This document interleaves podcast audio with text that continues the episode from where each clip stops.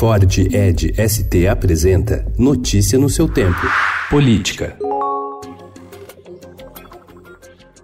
Numa resposta direta ao governo de Jair Bolsonaro, a Igreja Católica lamentou ontem que os bispos envolvidos no Sínodo da Amazônia sejam criminalizados e tratados como inimigos da pátria. Em carta, religiosos rebatem críticas de que o evento, que tem em sua pauta questões ambientais, represente alguma ameaça à soberania nacional, como argumenta o Palácio do Planalto e alas conservadoras do clero.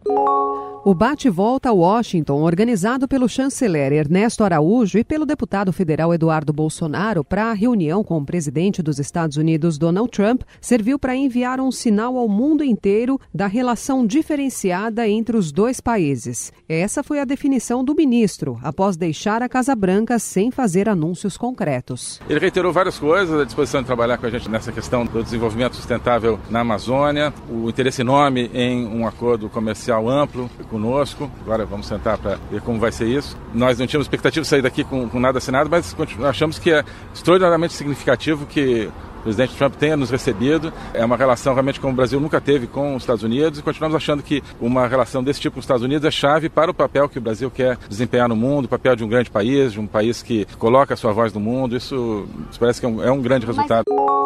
O governador João Dória disse ontem que nunca precisou contar com benesses durante sua carreira em resposta ao presidente Jair Bolsonaro. Em live anteontem, Bolsonaro afirmou que Dória estava mamando nos governos do PT, referindo-se à compra de aviões com financiamento do BNDES. Aquela galerinha da compra é, de aviões com 3, 3,5% ao ano. Que teta, hein? Que esse Luciano Huck. João Dória também comprou. João Dória comprou também, Dória? Essa explica isso aí. Só peixe, amigão do Lula, da Dilma.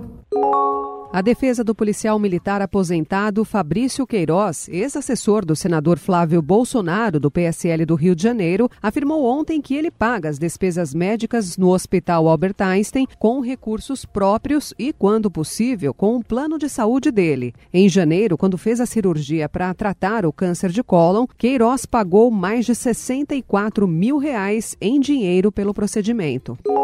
O PSB decidiu ontem expulsar o deputado Atila Lira, do Piauí, por ter votado a favor da reforma da Previdência na Câmara, mas poupou outros nove parlamentares que também desrespeitaram a decisão da legenda de rejeitar a proposta. Para o presidente do partido, Carlos Siqueira, eles devem ter a oportunidade de se ajustar às diretrizes da direção partidária. Notícia no seu tempo. É um oferecimento de Ford Edge ST, o SUV que coloca performance na sua rotina até na hora de você se informar.